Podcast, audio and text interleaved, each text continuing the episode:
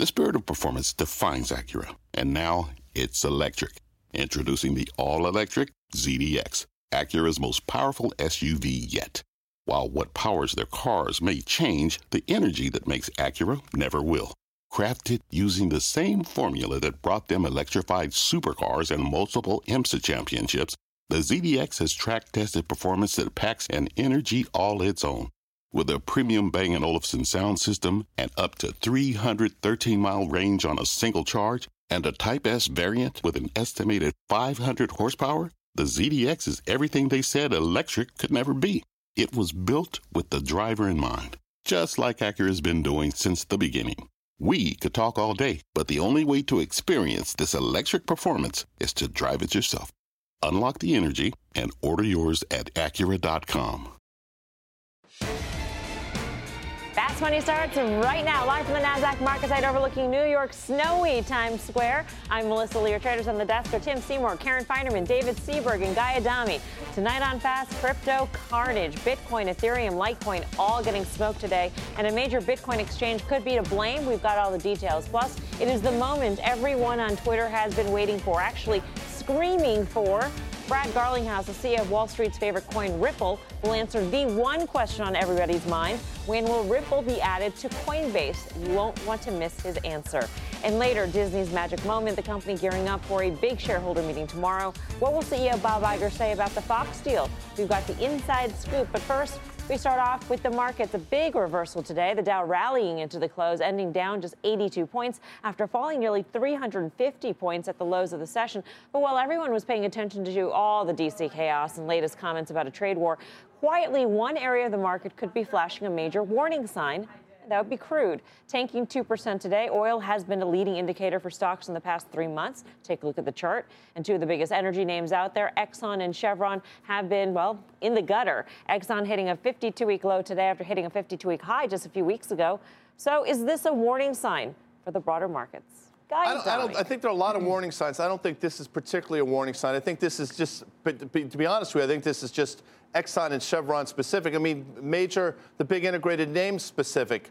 I'll say this. If you look at Exxon Mobil, and we've said this for quite some time, it's in a two and a half, three year downtrend that we said would culminate around eighty-nine and a half. And look where it traded up to earlier this year and look where it failed at. I think at a certain point, valuation is going to get compelling. They're making the move, I think, from crude to chemicals, which I think is smart. They said they'll double earnings by twenty, I think twenty-five or so, which is seven or eight years from now, which sounds impressive, not that much. But again, if they're making the turn in their business at fifteen times earnings at le- current levels, maybe it gets interesting right here. Interesting. Yeah, I agree. I think Exxon was very specific to, to sort of commentary coming out of their call. I mean, they talked about CapEx being ramped up significantly. And look, these integrateds, it's really all about the dividend and returning cash to shareholders. They didn't really outline a buyback plan. They didn't really outline their, uh, uh, you know, from a dividend perspective. You look at Royal Dutch. Royal Dutch is a six percent dividend yield.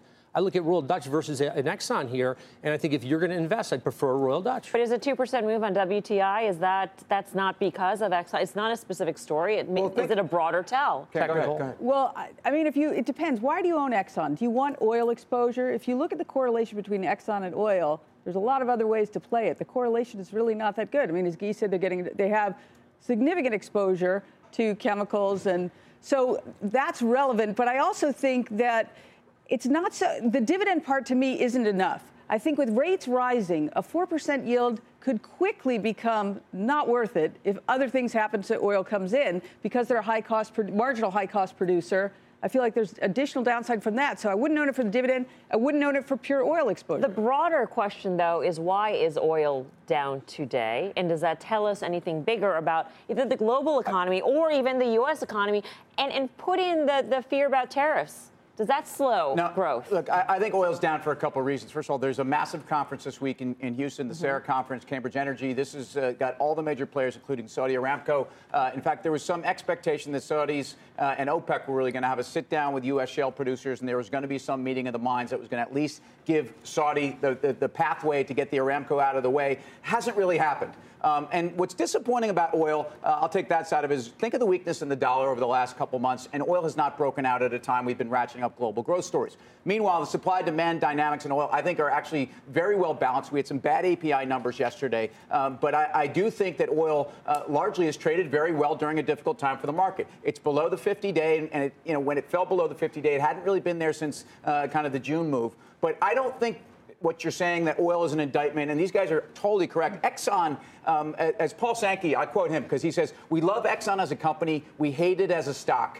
And I think that's right. This is a company that's going to spend a lot more on CapEx in the next three years, as David said. Uh, they say they're going to get to five million barrels a day. They've been totally wrong on their guidance, and I don't think Exxon's terribly cheap here.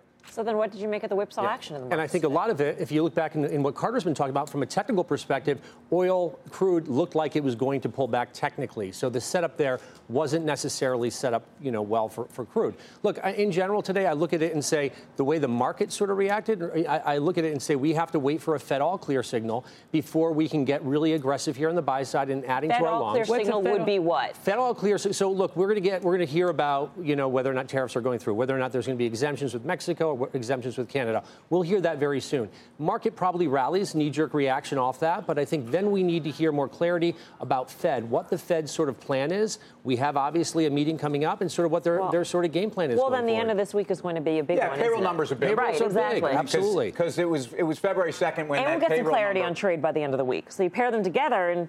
Maybe. Oh, I think so. But, but again, remember what the market's been doing over the last few days. It's actually either being led by rates moving higher or it's at least been rallying along with rates. Right. So it, at some point, I, I think people have gotten also comfortable. We've gotten a handle on really ten-year yields. Um, and I, I've been concerned. I, I'll put myself out there as someone that's expressed concern about where inflation is behind the curve. But ten-year yields, if you look at the forward curve and if you look at where the dynamics are on the deficit, um, I don't think that ten-year yields right here and now can move a lot higher. I think they're going higher.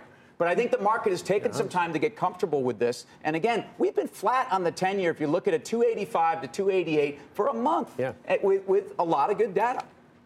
If we have tariffs, though, and yeah. there aren't carve-outs, and tariffs are inflationary, does that ten-year yield get a bump higher? Yes, I think it gets a bump higher. I mean, you can come up with a few scenarios. If sure. that doesn't happen, and people are, you know, feel more comfortable and spend, and the economy does well, we're going higher that way. The other way also wouldn't be nearly as good. I agree with Tim. I'm not concerned about the ten-year so much if we have a the procedure sort of that the Fed has laid out, which is three, right. maybe four hikes is there, maybe. And them getting, you know, sh- shrinking the balance sheet. As long as we don't have a big spike, that's what I'm concerned about. I think the data suggests there should be four hikes this year, and I am concerned about that. I mean, that is the wild card that nobody talks about. It's fascinating to me that the V I X trades down to seventeen and a half and basically closes on the low of the day, discounting all the things we basically talked about. I do think in this environment, the V I X is too cheap, but you can't dismiss the price action today of the broader market. It was pretty impressive. All right, well, big oil stocks, not the only ones weighing on the markets today. Two big Dow darlings also suffering on talks of an impending trade war. We're talking about Boeing and Caterpillar, once the ultimate Dow couple. Both are now seven and twelve percent off their fifty-two-week highs as a result of Trump's tariff announcement. Our next guest sees more trouble ahead. Let's go off the charts with Robert Slimer of Fundstrat. Good to see you. Hey, Melissa, thanks very much. So the exercise here is to take a look at uh, Boeing and Caterpillar, and then maybe we can compare it to something else that looks a little bit more timely.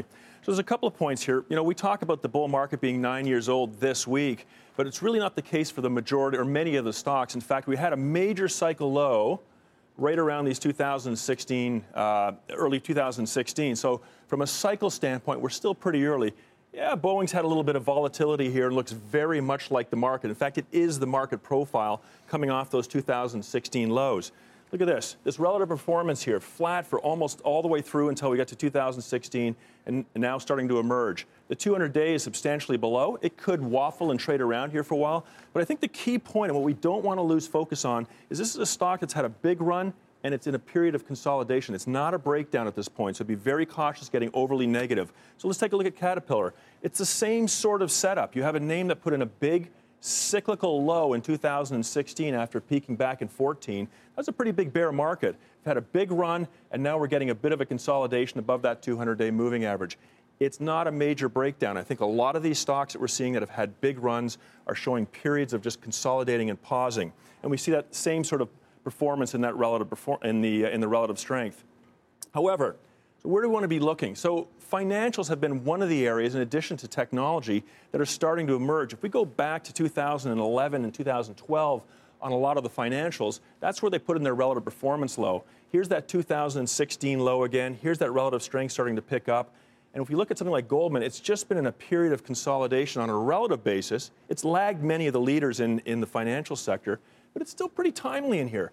Big trading range isn't that extended. So if you put it in the context of a much broader portfolio, we've got leadership in tech, a lot of extended software names still driving to new highs. We have industrials that are going through a period of consolidation. Many of the financials are working. I think this is an excellent name to be looking to diversify a portfolio, and it's still a pretty timely name that, that's not stretched. All right, uh, Robert's going to come on over. Yes, yes. yes. bring him over. Yeah. Karen's going to bring the chair over. Thank you, Karen. Hey, how are you? Welcome, guys. Um, so you like Goldman. How does it compare to the other financials? So great question. If you look at uh, the exchanges, which have been the dominant leadership mm-hmm. in the financials, there they look very much like tech, tech stocks. Then if we look at a lot of the other brokers, Morgan Stanley, E-Trade, Schwab, they've had big runs. They're great stocks. They're leading the sector. I think that's where you want to be. But Goldman's a laggard. I think it's an interesting name at current levels. Goldman's definitely the laggard. But what about like J P Morgan, for example, trades probably at a premium to the space. The stock is, you know, my, my contention is always this. A stock that stays at an all-time high for a period of time, market doesn't allow you that long a period to sell the highs, which means, by definition, it's going higher. Right. Great point. So we can even extend that argument to technology, where we have all these software names that have run in service stocks. The market was very good coming off the lows in February and going back to the old leadership. So a name like J P Morgan, you could say the same thing about Bank of America. Those are the leaders. But if you're looking for names and you're a little nervous about stretching for stocks, again, I'm going to come back. I think one by one you see more and more financials start to improve and base and start to break out. I think Goldman's the name. You mentioned the old leadership, and in your presentation you said over overextended software companies. Well, are they due advanced. for a fall?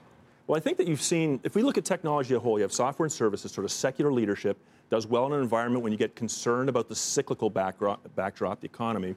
And when you look at uh, semiconductors, for example, they peaked out in November, went through twenty-five percent corrections. Now and they, fresh highs. And fresh highs. And I was concerned about them. They, when I think it was on the show last time, some of these names were wobbling, you got corrections, and now they're resuming leadership. So tech in general is, is still uh, driving its leadership.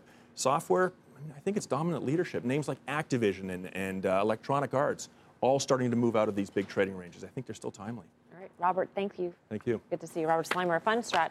Uh, Tim, what did you do today? Uh, I didn't do much. I, I've been nibbling back into emerging markets, and I have to say that I, I nibbled a fair amount yesterday and, and thought maybe I'd nibbled too soon. But, but I, I love the price action, and a lot of the riskier markets out from the S and P uh, are trying to break through the, the, the fifty-day. And, in fact, I thought today's price action was incredibly constructive. Um, starting to also to add back to things like Cemex, which had a bad uh, a, a bad run, but commodities names and resource names, we talked about that. I, I'm not worried about this weakness. If anything, inflation means they're going higher. Karen, you? I didn't do anything today. I'd love to say I bought a lot of stuff at the bottom. I was nowhere close to buying anything on the bottom. I'm kind of concerned about this. I mean, I'm happy to see, you know, the FANG stocks do well. Google, Facebook, those are big positions. Banks are big positions. Happy to see them come back. But I wasn't dying to get in there and get longer today. I think it's very difficult right now for me to put long exposure on. I do like Boeing, however. I think the pullback in Boeing, based on the fact that aluminum prices are going to ratchet up and it's going to impact their profitability. Last year, uh, aluminum ran thirty percent, and it didn't have a meaningful impact on their profitability or visible impact on it. So I like Boeing here. I took a, took a shot there and bought some. We've been talking about chips now for a while. You've had this stealth rally in Micron. I mean, stocks going from forty-one to close, I think, at a fifty-two-week high or thereabout today, fifty-four and a half, fifty-five. And I got to tell you something. The tech stocks, specifically some of these uh, these I can't speak today, and I apologize. Chip names continue to go higher. Sorry, folks. All right, before we had to break... No, I got lost Sorry, my no. voice. I'm like a mess. Before we had to break, we should note that C N B C's Becky Quick will be sitting down with the Exxon C E O tomorrow. That's on Squawk Box, and that starts at six a.m. Coming up, crypto carnage, Bitcoin, Ethereum, Litecoin all tanking today after the S E C issued a brand new warning for the space. But one of the traders says it could be the best buying opportunity of the year. We'll tell you why. Plus, it is the moment everyone on Twitter has been waiting for, the Ripple C E O. Sitting down with Brian Kelly with some shocking words about a potential Coinbase listing. And for all you haters out there, the interview is real. It's spectacular. We'll bring it to you right after the break. You're watching Fast Money live from the Nasdaq market site on a snowy Thursday. Don't go anywhere. We'll be right back.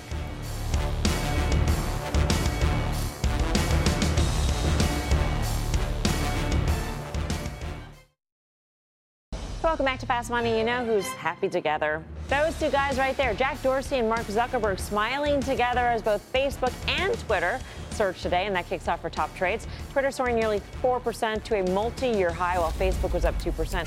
Which of these social climbers is the better bet right now? It's almost like that game that we used to play. What we play? What's the would game? You it's been so long. Would you rather? Yes. Feels so uh, good. You know, I kind of like right now, like I, Facebook, I've always been a longtime bull on this story.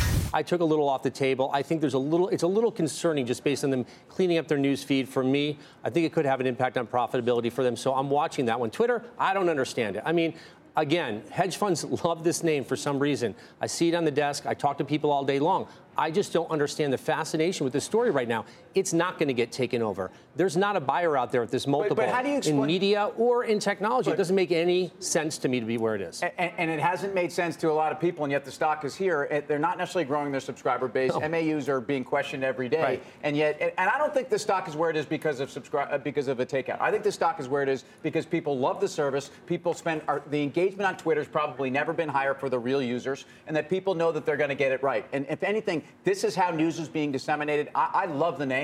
I'm long it, and I I, I, you know, I can't uh, tell I you, I can't explain why mm-hmm. the stock is making this move, because the last quarter's numbers were excellent. They showed profitability, but that's not enough to, to have moved the stock. And you're still just as long in Facebook? Uh, yeah, just as long. I'm bigger in Google, but yeah, Facebook. I'm sort of with David. I, I can't say that I think there's a huge amount of upside here, which wouldn't make me want to sell Facebook and put it into Twitter. Right. Facebook's not being done nothing to do that. Since July of last year. Let's right. be clear about this. At a time when the Nasdaq yeah. is ripped and you've mm. seen the Qs go to the moon, and, and anything that at least has been associated with global tech, Facebook's the relative sideways, underperformance sideways since July. I remember we remember having a conversation saying, you know, if Facebook, if Twitter gets this correct, their business, yeah. they'll hope nobody buys them out at twenty-five dollars a share. I mean, we had that conversation.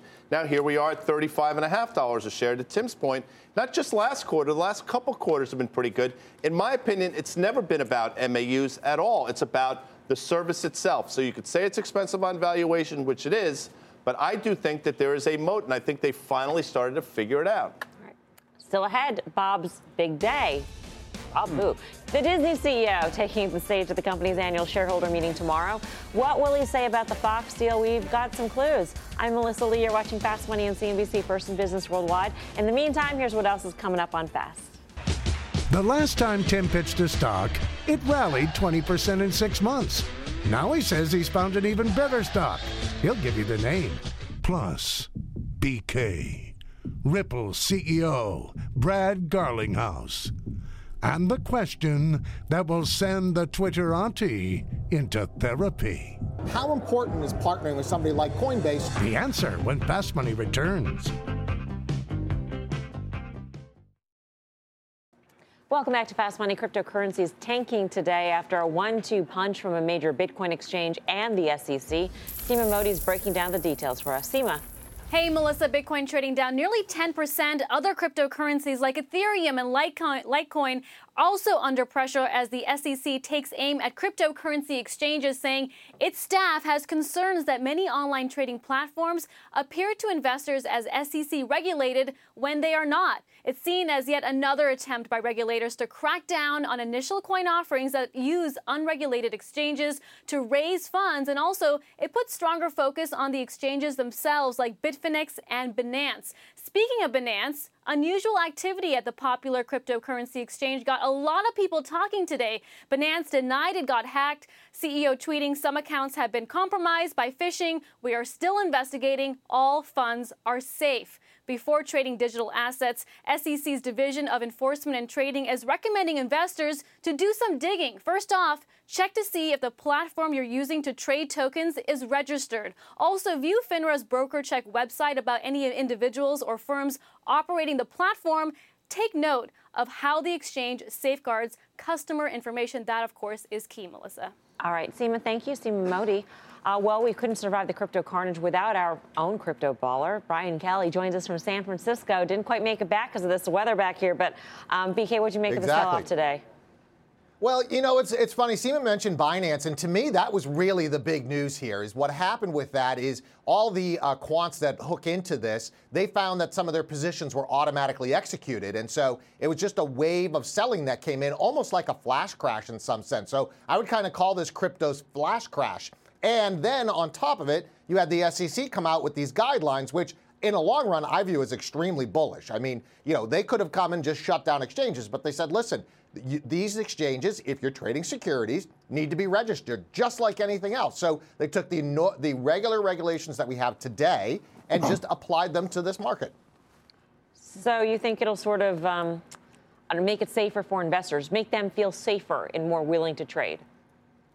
Yeah, I think so. This is the natural uh, progression and natural maturation of this market. You know, just because it's Bitcoin or just because it's crypto doesn't mean that the rules don't apply to it. And I, you know, listen, this is a global market. It's a global asset subject to local regulation. So if you're in the U S, you need you are subject to that local regulation, and I think that'll make it better for the ecosystem as a whole. So you see, you know, crypto go down ten percent pretty much across the board today. Did you buy anything? I mean, at what point do you see there being value for you? I, I think, you know, if you look at, I didn't buy anything today because I'm fully long. Uh, if I had some cash, I probably would have bought some Bitcoin right here. I think there's probably value in the currencies in terms of there's going to be less uncertainty about whether or not they are securities. And so by that, I mean Bitcoin and Monero and Litecoin, things that are used as medium as of exchanges. Some of the other currencies uh, that may be subject to S E C regulation might not do as well over the next, you know, three months or so. B K, hi, it's Karen. Let me ask you something. When you think about the universe of owners of Bitcoin and all the cryptocurrencies, how does that divide up between the people who don't want to have, you know, anything related to the government and we need a totally different currency versus the growing group that is, you know what, there's a new asset class and you need to have some allocation of your portfolio in that? Yeah, it's it's shifting. There is still a big portion of the cryptocurrency community that are, are big, what they call whales in this community, uh, that own a lot because they have a philosophical belief that they should have they should own money and it shouldn't be part of the government. However, as institutions come in and say, you know what, this is an asset class, uh, you are seeing that shift. So I can just tell you from my experience, the institutions that I'm seeing now are are family offices, fund of funds. Uh, there are no pensions or or anybody like that in yet, but they're looking at it. So that'll that'll slowly shift. I think percentage-wise, you're probably less than ten percent of institutional ownership in this space. Hey, Brian, it's Tim. We talk a lot about technicals on this show, and you're just talking about the fundamental rationale while guys are in the space, and they've been in the space, and they're going to stay in the space. But, you know, if you look at the chart on Bitcoin, it actually looks at technically um, it could – might want to go a little bit lower. How much are guys following the technicals, at least in a Bitcoin, as a headline for the whole asset class? Yeah, technicals are big. First of all, and, and you're right, Tim, Bitcoin leads this entire market. So, and technicals are very big. The kids in this place call it T A, technical analysis. Um, wow. And so, you know, that's somewhere around edge. This ten thousand level is important. Yeah, that's that's some slang for you. It's not F U D. I was wondering what T A was. T A. That's yeah, kind of a hard one, go there. Right? No, I mean, let's not go there, guys. I mean, only a crypto baller would know T A. Yeah, right, yeah. Right, thanks right, God G? For that. No, I have no I idea should, what you're I should have about. A dictionary. Have you guys bought more, by the way, here on the desk? No. Yeah. No, no, I've, no I've but no, why you know, not? B K is managing my crypto portfolio. So you trust, an extraordinary trust in B K. Job. I, I trust in T I B K. B K. That's my new, yeah. T I B K. I, there you, you know what? I, I own Ethereum, um, right. and I and I own a little bit of a of a basket of currencies. But you know, to me, uh, I still think there is a lot of uncertainty. I think the regulators are going to do something here, and it doesn't mean they destroy the asset class in any right. way. In fact, as Brian's talking about, ultimately this is validation. I, I'm I'm not adding here. All right. Well, Beeks, we'll see you in a few minutes. Don't that go sounds far. Good. Good to see you. I've got uh, the Golden Gate right behind me, so I'll I, be back. I see. All right. Well, he will be back because he's got the interview with the C E O of Ripple that has set the crypto world on fire. We will hear what the C E O of Ripple has to say about the crypto crush and just how bad he thinks his company needs Coinbase. Plus, will Disney C E O Bob Iger bring the magic? The media giant gearing up for its annual shareholder meeting tomorrow. There is one thing every investor is waiting to hear. We'll tell you what that is. Much more Fast Money right after this. Welcome back to Fast Money. A mouse, a fox, and a major shareholder meeting tomorrow could have big implications for Dow component Disney. For more on what to expect, let's get to Julia Borson in Los Angeles. Hi, Julia. Hey, Melissa. Well, when Bob Iger takes the stage at Disney's annual shareholder meeting happening in Houston tomorrow morning, he's likely to do a victory lap with Black Panther, which is breaking all sorts of records. But the real question investors will be thinking about is what kind of insight he'll give into Disney's pending acquisition of Fox. On the agenda for the meeting tomorrow is electing the board's ten directors, including two newcomers, Safra Catz and Francis DeSouza, replacing Sheryl Sandberg and Jack Dorsey. There are also two shareholder proposals that Disney opposes and are unlikely to be approved. Shareholder advisory firm I S S and Glass Lewis both support a proposal for an annual report disclosing Disney's lobbying practices and activities. I S S also supports a pros- proposal to make it easier for shareholders to nominate directors, removing the three percent minimum ownership rule currently in place. Now, Iger usually opens the meetings with some commentary on the health of the business. Last year, he revealed that Shanghai Disney had already drawn eight million visitors, which was more than expected. This year, investors are likely hoping to hear about Iger's plan for Disney's fifty-two billion dollars acquisition of Fox and whether he plans to back Fox in making a higher offer for Sky after just last week Comcast, C N B C's parent company, outbid Fox's offer for European media giant Sky. Now, fans, of course, will also be listening for updates about favorite franchises. It was at this meeting a few years ago that Disney announced a Frozen sequel. Melissa, back over to you. All right, Julia, we'll be watching. Thank you, Julia Borston in Los Angeles. Tim, you're a shareholder, right? Disney. Yeah. Um, do you want this deal to go through, the Fox deal? I, I think it's, uh, you know what, I think they need to do something. And I think mm-hmm. the, the, the market applauded Disney's move. I think it's an aggressive move. They certainly are kind of going for it here. Stock's done nothing for three years. Um, on some level, you could argue that that's admirable with, with what's going on in the media sector. But, you know, Rich Greenfield made a great point on our show a couple days ago. He said these guys couldn't be crushing the ball any better in terms of the studio. In other words, the comps are gonna, getting ridiculous and the stock's doing nothing. Now, this is a company really who, who has a very diversified model, so they should be more resilient when you look at parks uh, and when you look at what's going on in the consumer products division. These these areas are also connecting very high. So it's a company I'm comfortable owning, even in a media sector with question marks. Yeah, Karen? I'm not really comfortable owning it. I mean, Rich made a very compelling case about them doing. His, his idea was, you know what, they should just go all in on streaming, which I, I, I think that would be shocking. Which if that he doesn't came think out they'll the do. Right. No. I don't yeah. think anybody. I think Tim hit on it. We have the media business, which obviously is such a, it's so big, such a big part of their business.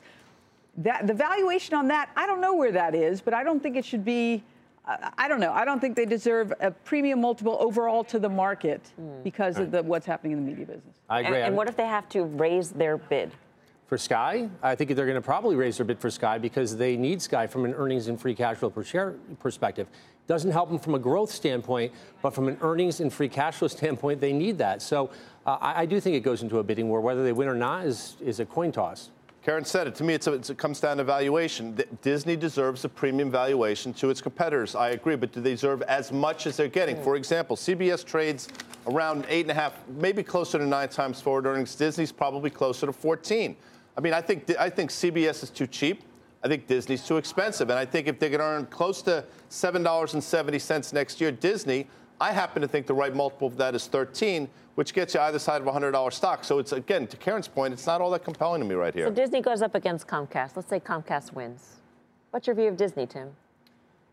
Again, I, I think Disney does not have to do this deal. In fact, a lot of people have questioned whether they should do this deal, and, and even though the stock performed. So um, do they need more content? Do they really need to compete by adding Fox in, in, in an over-the-top business? No, I don't think they do. Um, one of the other things that I think was brought up the other day is they, they don't seem ready to offer out all their media through this medium. So in other words, get it all out there. They probably have a chance to succeed. But the broader business model for Disney is not one that I, I, I think has to compete with, with Fox and Comcast. In other words, consumer products, theme parks, you know, that's a big part of the, the N B C Universal empire as well. Yeah. But uh, but I think Disney is is, is certainly recording uh, enormous growth in those areas. Would you rather? Oh, I like this game. Mm. Mm. Did, did you play it already or no? We did once. Oh, yeah. Comcast or Disney. Ah. I think Comcast. I think Disney's too expensive. I think given the choice between those two, yes, which is, is what the, the essence of this game is. It is one or the other. Comcast. Yeah. I, I agree. agree. Comca- right. Comcast, no question. Sticking with the media kings, Netflix is falling a bit today after a huge run this year. The options market betting on more pain ahead, so let's get out to Mike Coe, who's also in San Francisco. Come on. The What's party's out, out there, there uh, to yeah, break it all down. This is where the this is where the, the action is. So we did see uh, well above average options activity in Netflix, and that's notable because this is a name that trades quite a lot already, and it's a high dollar stock, so almost quarter million contracts overall. And the most active option were the weekly three ten puts. Over eighty-one hundred of those were trading for an average of about two dollars. So buyers of those are making bearish bets that Netflix will drop below three ten by the, at least the two bucks that they paid, or below three oh eight by the end of the week. But, of course, remember that only last Friday, this was a name that was trading below two ninety at one point, and we made a bullish bet on options action on it. We paired that a little bit today. We tweeted it, basically rolling those uh, two ninety calls up to the three twenties. I think you can take some profits here. Are you worried about Netflix going into earnings, David? Uh, I'm not. I think they're going to do very well into earnings. I'm not concerned about this at all. I think they can put their foot on the accelerator. We heard about Reed Hastings and what he said about the India opportunity for them. So I think Netflix is going to continue to win, and they're going to win on the sub-game. seventy percent year-to-date, yeah. by the way. Yeah, it's just, up seventy percent so you know, year-to-date. Reminding you, it's it. up seventy percent year-to-date. I know. I'm going to toss another one over to Guy. Uh, don't make it a hard one, Would please. Would you rather? Oh, I like this game. Since I like this game. Comcast. Comcast or Netflix? Comcast right, a value in media, Guy, or Netflix, in, which is a long, he's been premium. Strong, long Netflix a long time. Good for you. Netflix. All right. Bec- well, and Tim is right. Yeah. I mean, the stock's been, and Stiefel just downgraded the stock on yeah. valuation, three hundred twenty-five dollars price tag. They report, I think, in the middle of April, and I think the stock's going to continue to grind higher. Reed Hastings, who watches the show, stud. Mike, good to see you. My co in San Francisco. Who was also a stud. Well, that goes without saying, right? Uh, for more Options Action, check out the full show. That's Friday, five thirty p.m. Eastern Time. All right, coming up next, it is the interview that will break the internet, and it hasn't even aired yet. Our own crypto baller, Brian Kelly, sits down with the C E O of one of the hottest cryptocurrencies out there, Ripple. And B K asked him a very pointed question about Coinbase. Plus, the ambassador himself. Stepping up to the plate, Tim Seymour says there is one under-the-radar tech stock that is up eighty percent in the past year. It's about to take off. He will tell us the name when Fast Money returns.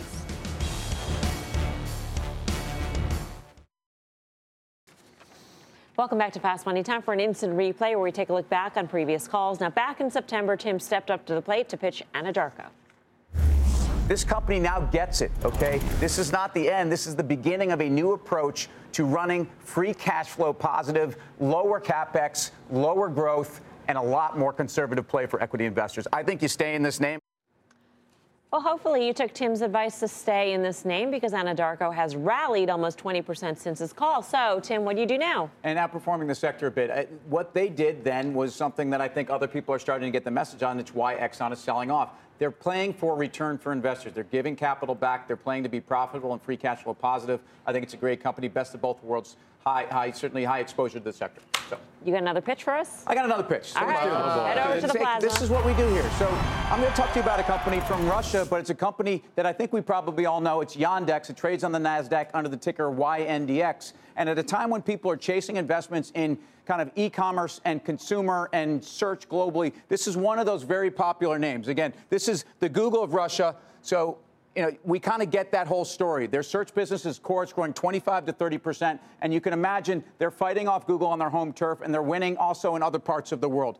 This is what's very exciting. Driverless taxi. They've just actually, in the last couple of weeks, combined their businesses with Uber in Russia. They now have the largest driverless taxi, the largest taxi business in Russia. It's a business that also leads them into delivery of food and all these other ancillary businesses that people are paying high premiums for companies in other parts of the world, like here. And this is the one that's doing it there, and will be doing it in other places. And again, when it comes down to it, it's cheaper than its global peers. So when I look forward at, at the chart, you know, I, I think you want to see a stock that's ultimately breaking out. It's a company that I think you have a, a, a dynamic here where if you think about the e-commerce plays and the global ways to play technology, this is another one of these names. Obviously had a nice move that went kind of sideways. Then we had earnings here where we saw that profitability for this company is really starting to grow. They're growing twenty-five to thirty-five percent, which again puts them at a multiple at around twenty-eight times for just the core business, not even the taxi business. And that's the one that's exciting. They might even I P O that in Nasdaq, but it's a name a lot of hedge funds own, and I think it's going higher. Karen's got a question, I think.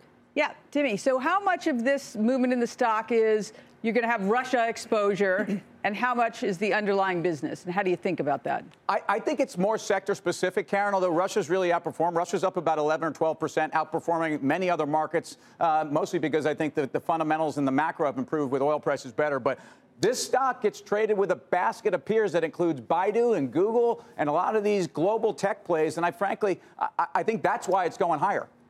You have a question? Quick question. The, the, Thanks, one of the Guy. Concerns. Hi, Tim. I love, love your show. One of the concerns I have that investors have had is high debt to equity levels. They seem to be paying down debt. Is that a concern for you? No, I think ultimately these guys are, are in a position where the balance sheet is giving them enough flexibility to do the deal with, with Uber. Um, I think it's a tech company. It's trying to grow. It's certainly not ever going to be one where they're giving cash back. So uh, I think the balance sheet is not hamstringing this company. Nice. There's only one thing left to do. Vote. Vote. Vote. So are you buying Tim's pitch on Yandex? Karen. I am. I am buying Tim's pitch. Oh. Even though he was injured. Did you see that elbow injury he had? Yeah. Still.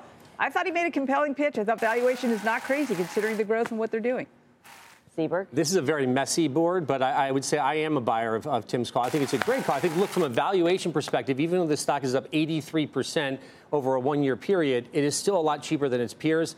That's why I'd stick with this one. All right, I'm going to throw a little cold water, not because I don't like Tim, because my the technician hat in me says I would rather buy the breakout above forty-five. And as Tim will tell you, this stock traded up to forty-five at the end of two thousand fourteen and failed miserably, potentially about to do that again. I'd rather buy the breakout than to buy it here. I think that's more than my elbow. Wow. Guy. Well, I'm trying to keep it real. Two buys, one sell on this test. Okay. So does Tim's pitch have you running out to buy the stock? We should note the stock is up more than three percent after hours oh. since that pitch. So log on to Twitter right now, vote in our poll, at C N B C Fast Money. We'll reveal the results at the end of the show. Still ahead, it is the interview that set the crypto world on fire. The C E O of Ripple, Brad Garlinghouse, sits down for a rare talk with our own Brian Kelly, and you will not believe what he said about getting added to Coinbase's platform. Yes, Twitter, it is real. It is spectacular. It is next, we promise. You're watching Fast Money live from snowy Times Square in New York City. We've got much more right after this.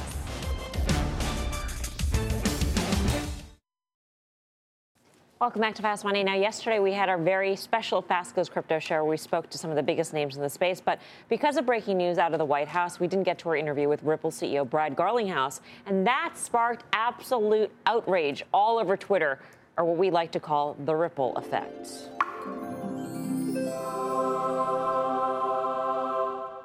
Well, luckily, our own Brian Kelly was able to sit down with Garlinghouse after the show, and he asked him about Ripple being Wall Street's favorite crypto. Here's what he had to say. Early on, Ripple, the company, took the point of view of, look, how do we use X R P to solve an institutional use case? Our goal hasn't been to go out and curry favor with the speculators. It's really been to solve a big problem around how payments flow cross-border for banks, for payment providers. We've been very fortunate by focusing on that segment and signing up really over one hundred customers now, ranging from some of the largest banks in the world to, you know, small banks. But I think it, Wall Street has responded because people, I think, recognize at the end of the day, any digital asset's only as valuable as the problem it's solving. And if it's just speculative over the long term, that's not going to work out well. So, but how have you got Wall Street executives comfortable? Because you have a lot of prominent Wall Street people saying, or, or firms saying, you can't buy Bitcoin, and they're saying Bitcoin sp- specifically, but it's still a digital yeah. currency. How do you get them comfortable with that, saying, you know what, use this digital currency, not Bitcoin, because this one's okay? You know, I think it's incredibly important that the whole industry recognize that we have to work with the regulators. We have to work with the system. I've been fond of saying, the blockchain revolution is happening from within the system. It's not going to happen from outside the system. There's some in the Bitcoin community that have really advocated kind of, you know, not just down with banks, but down with governments. And it, we have been a contrarian, relatively speaking, in that regard. And so I think when we think about an X R P flow and solving that institutional money flow, where we've, we've announced pilots with Western Union and MoneyGram, all of those transactions are happening through a registered financial institution to a registered financial institution where there's a K Y C, something called a K Y C check, know your customer. Every financial tra- transaction is through a regulated endpoint. And so when regulators hear that and they understand, they're like, oh, so you're not circumventing regulations. You're not trying to enable anonymous transactions. And I think that's incredibly important for the world to understand that, like, to the extent there's concern, regulatory concerns about digital assets, not all assets are created the same, and we should understand what the differences are. So, all right, so part of that is, um, you know, people have called Ripple the more centralized currency, right? Yep. Um, for various technical reasons. But is that something that got Wall Street more comfortable? The fact that you, you, the you, the company, have more control over the currency than maybe a completely open source something like Bitcoin? Well, I, I think, you know, Ripple is a centralized company investing on top of a decentralized technology called the X R P ledger. Okay. And so that part is decentralized, but I think why, it has given us an advantage where we have this strategic asset. We have sixty billion dollars worth of X R P, and we can use that as an asset to invest in the X R P ecosystem. There's no party more interested in the success of the X R P ecosystem than Ripple. We want that to be massively successful because we own a lot of X R P. So it gives us an opportunity to invest in that, and we've invested in venture funds, we've invested in hedge funds, we've invested in companies, and we've also partnered with payment providers, we've partnered with market makers in order to make sure that X R P is the most useful digital asset out there for solving a cross-border payments problem. So that brings okay. So the, that brings up the question of, if you're partnering with some of the premier players in the space and you want X R P, the currency, to do well because you hold some, how important is partnering with somebody like Coinbase, who is effectively now the kingmaker of coins? How important would it be to get a listing there? Well, you know, there are obviously uh, probably over one hundred exchanges around the world. Uh, Coinbase is one that obviously has a lot of success. You know, when we, we X R P is listed at over sixty exchanges around the world today. The, the liquidity between fiat and X R P is very important to us. You think about solving a payments problem, we want to make sure there's good liquidity between lots of fiat, whether it's the Mexican peso, the Philippine peso, the U S dollar. Today we have liquidity with the U S dollar through uh, exchanges like Bitstamp and Kraken, and we want to obviously continue to see that grow because we want to make sure X R P is the most liquid. Now, as it relates to Coinbase specifically, you know, Coinbase will have to decide what they want to do, make the announcements that are appropriate for them, but we certainly don't comment on, you know, status of those kinds of things. Let's bring B K back in. He is in front of, uh, apparently, the Golden Gate Bridge, uh, the Bay Bridge.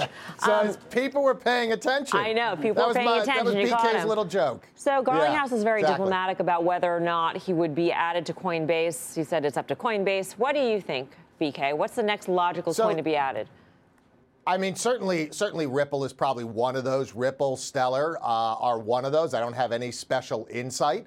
Uh, but, you know, Coinbase is a strategic partner for most coins out there. And, you know, Ripple is a currency. Uh, I, I don't think, and I'm not a lawyer, but I don't think you can argue that it's uh, necessarily a security at all. So it would be a natural step for them to do that. Uh, you know, so the, I would say Ripple or Stellar would be my odds-on favorite to be the next one uh, to be put on Coinbase. The other thing you got to remember is, you know, Coinbase is being very thoughtful about what they're doing. They're trying to be the safest and simplest exchange. This is what we heard uh, from their C E O yesterday. And so they're going to be deliberate about it. Uh, they are going to make sure that everything that goes on there is a high-quality asset, and they've done their due diligence. We should actually know, too, and before we move on from this topic, that Ripple had actually gone up in value, or X R P had gone up in value on this notion that we were going to be speaking to Garlinghouse and Asif Hirji on Fast Money on our, our crypto show yesterday, because people thought that was a surefire way of telling that Ripple was going to be listed on Coinbase, which didn't happen, and that right now Coinbase is facing a shareholder lawsuit surrounding the circumstances of the B C H rise,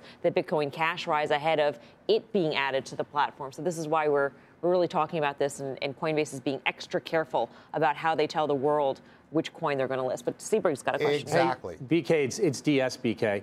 Uh, question on Ripple. Like, Ripple's uh, coin is not correlated to transactions, right? Whereas Stellar is correlated to transactions, a true decentralized platform where you have adoption really driving the value of the coin. So do you look at Ripple and say that is concerning to you over the long term? Wouldn't you prefer to own a, a coin like Stellar that, that, that gives you that sort of, you know, really true decentralized sort of platform? Well, I own both. Uh, for two different reasons. They've kind of taken, first of all, the, the, the Stellar and Ripple uh, platform are very, very similar, developed by the same people, uh, essentially. Uh, mm-hmm. And they've since split, and they're developing differently. But uh, what I would say about Ripple, that has been a concern about Ripple, that you don't necessarily need the Ripple currency to operate the first product that they uh, released, which was essentially going after SWIFT, interbank global payments. Now they have other products that they're announcing that you actually do use the currency for. And so that, to me, is the game-changing piece for Ripple, because it does say, you know what, if these products take off, and they're very early stages, they're just trials, but if they take off, mm-hmm. then the currency is going to be an integral part of it. Right. Beeks, good to see you. Good enjoy, to see you all as well. Enjoy the Golden By Gate the Bay Bridge. Bridge. yeah. The Bay Bridge. All right, Beeks, thank you. Our end, um, bye. We should note bye. Are you out there buying Tim's pitch for Yandex? Ooh. Well, Ooh. you know, in the after-hour session, you know what the stock's doing? It's up about three percent. No. There is still time to vote in our two point five percent right now. Still time to vote in our Twitter poll. Head to C N B C Fast Money. Weigh in. Results right after this, as well as the final trades. Stay tuned.